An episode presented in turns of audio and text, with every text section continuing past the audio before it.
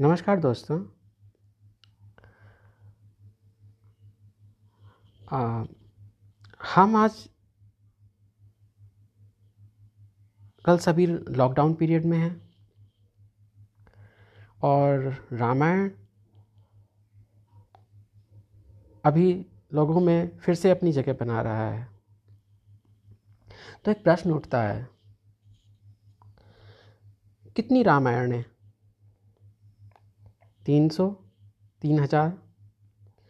कुछ रामायणों के अंत में कभी कभी यह सवाल भी पूछा जाता है कि रामायणों की कुल संख्या क्या रही है?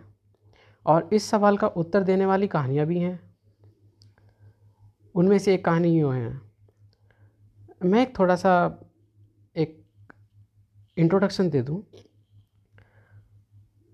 ये कहानी कभी मैंने अपने बचपन में पढ़ी थी कहीं, मुझे याद नहीं।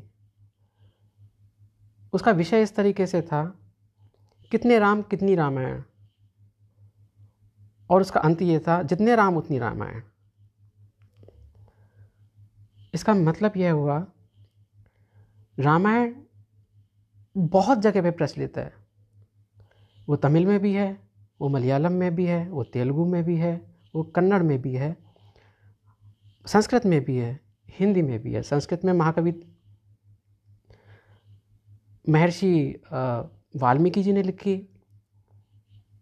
अवधि में महाकवि तुलसीदास जी ने लिखी, तमिल में कंबन ने लिखी और उसके डिफरेंट अलग अलग भिन्न भिन्न प्रारूप हैं।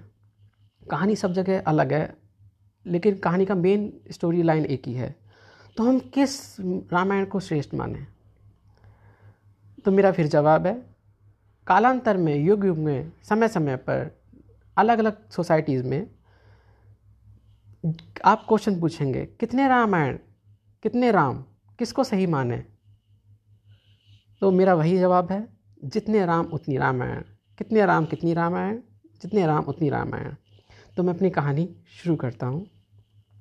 एक दिन राम अपने सिंहासन पर बैठे हुए थे। यह उस समय का समय था जब भगवान राम अयोध्या लौट कर वापस आ गए थे और मर्यादाओं का पालन करते हुए वो मर्यादा पुरुषोत्तम राम कहलाए। एक दिन राम अपने सिंहासन पर बैठे हुए थे और उनकी एक अंगूठी गिर गई। ये वही अंगूठी थी जो हनुमान जी जब लंका गए थे तो उन्होंने जानकी से कहा कि एक अपनी अपना कोई चिन्ह दे दो, जिससे मैं भगवान राम को अपने प्रभु को जाके बताऊँ तो कि मैं आपसे मिल लिया हूँ। तो एक सिंबल के तौर पे मैं उनको उनको उनके हृदय में उनको ये विश्वास दिला पाता हूँ कि मैं आपसे ही मिल के आया हूँ। तो उस समय जानकी ने अपनी एक मुद्रा जिसको जानकी मुद्रा कहते हैं, अंगूठी उतार के दे दी। तो वो राम अपने सिंहासन पर बैठे हुए थे और उनकी अंगूठी गिर गई। गिरते ही एक ज़मीन को छेदती हुई अंगूठी उसी में खो गई। राम के चरणों में हनुमान जी बैठे हुए थे। राम ने उनसे कहा, भाई हनुमान, मेरी अंगूठी है, मुझे बहुत प्रिय है, खो गई है, उसे ढूंढ लाओ। तो हनुमान जी ने कहा, प्रभु कहाँ? बोले, देखो, इसी छिद्र में गिरी है। तो हनुमान तो ऐसे हैं कि वे किसी भी छिद्र में घुस सकते हैं वह कितना भी छोटा क्यों ना हो और उनमें से छोटी से छोटी वस्तु से भी छोटा हो। बड़ी से बड़ी वस्तु से भी बड़ा आकार बनाने की क्षमता है, इसलिए उन्होंने अति लघु आकार धारण किया और छेद में घुस गए। चलते गए चलते गए चलते गए और अचानक आ गिरे पाताल लोक में। और आपको ज्ञात होगा कि पाताल लोक में हमारे शास्त्रों में वर्णन है, नागों का लोक हुआ करता था, नागलोक। मेरे मानने में नाग एक ट्राइब थी। जो नागों को अपना आदर्श पूजनीय पुरुष मानते थे। तो आपको ये भी ज्ञात होगा कि कालांतर में समय समय पर राजाओं के बहुत सारे राजा हुए, जैसे तक्षक, वासुकी, शेषनाग। तो यह वह काल था जिस समय राजा वासुकी का राज था। तो वो स्त्रियाँ उनको देखकर कोला, कोलाहल करने लगी और बोली, अरे देखो, कोई छोटा सा बंदर गिरा है। उन्होंने हनुमान को पकड़ा और थाली में सजा दिया। पाताल लोक में रहने वाले नागाओं के राजा को जीवन चीज़ें खाना पसंद है। लिहाजा हनुमान साग सब्जियों के साथ डिनर के तौर पर उनके पास भेजे गए। थाली पर बैठे हनुमान बड़े पशुपेश में थे कि अब क्या करें। पाताल लोक में जब यह सब चल रहा था, तब राम धरती पर अपने सिंहासन पर विराजमान थे। महर्षि वशिष्ठ और भगवान ब्रह्मा उनसे मिलने आए। उन्होंने राम से कहा, हम आपसे एकांत में वार्ता करना चाहते हैं। हम नहीं चाहते कि कोई हमारी बात सुने या उसमें बाधा डाले। क्या आपको यह स्वीकार है? राम ने कहा, स्वीकार है। इस पर वे बोले तो एक नियम बनाते हैं। अगर हमारी वार्ता के समय तो यहाँ कोई आएगा तो उसका सिरोच्छेद कर दिया जाएगा। यानी सिर धड़ से अलग कर दिया जाएगा। उन्होंने कहा, जैसी आपकी अच्छा अब सवाल यह था कि सबसे विश्वसनीय द्वारपाल कौन होगा? हनुमान जी तो अंगूठी लेने गए हैं।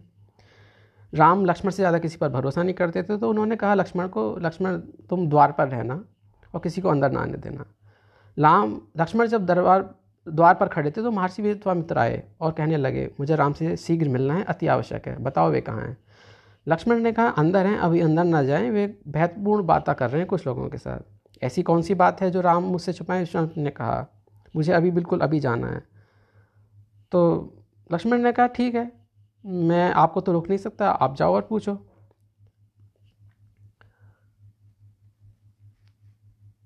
तो लक्ष्मण ने सोचा कि अगर मैं इनको नहीं जाने दूँगा तो भी मरूँगा, और जाने दूँगा तो भी मरूँगा। बेहतर मैं ही अकेला ही मरूं, इसलिए वो अंदर चले गए। राम ने पूछा, क्या बात है? विश्वामित्र अंदर आ गए। एकांत वार्ता तब तक समाप्त हो चुकी थी। ब्रह्मा और वशिष्ठ राम से मिलकर यह कहने लगे कि मृत्युलोक में आपका कार्य संपन्न हो चुका है। अब आप राम अवतार को त्याग कर शरीर छोड़ें और पूर्ण ईश्वर रूप धारण करें। तब लक्ष्मण ने कहा, भ्राता, आपको मेरा सिरोच्छेद करने देना चाहिए। राम ने कहा, क्यों? अब हमें कोई बात नहीं करनी थी तो मैं तो मैं तुम्हारा सिरोच्छेद क्यों करूँ? लक्ष्मण शेषनाग के अवतार थे, जिन पर विष्णु शयन करते हैं। उनका भी समय पूरा हो चुका था तो वे धीरे सरयू नदी तक गए और उन्होंने प्रभाव में विलुप्त हो गए। लक्ष्मण ने अपना शरीर त्याग दिया। और फिर राम ने सभी अनुयायियों, विभीषण, सुग्रीव और सभी अपने जुड़वा पुत्रों लव कुश को बुलाया।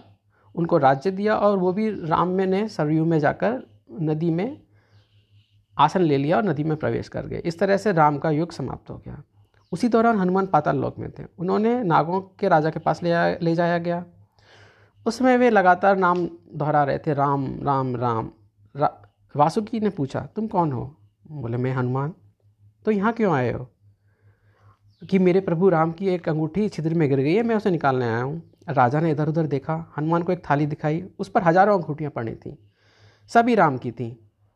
तो राजा हनुमान के पास वह थाली ले आया, राजा वासुकी, उन्होंने नीचे रख कर कहा, अपने राम की अंगूठी उठा लो। अब हनुमान जी ने देखा, सारी अंगूठियाँ बिल्कुल एक जैसी थी।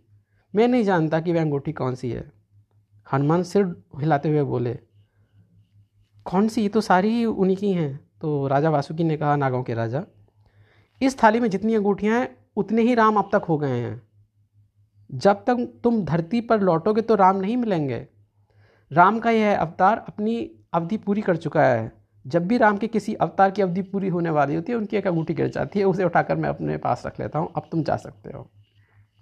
हनुमान वापस लौट गए और हम भी वहीं पर आ गए, जहाँ से हमने अपनी बात शुरू की थी। कितने राम, कितनी राम आए वही जवाब है।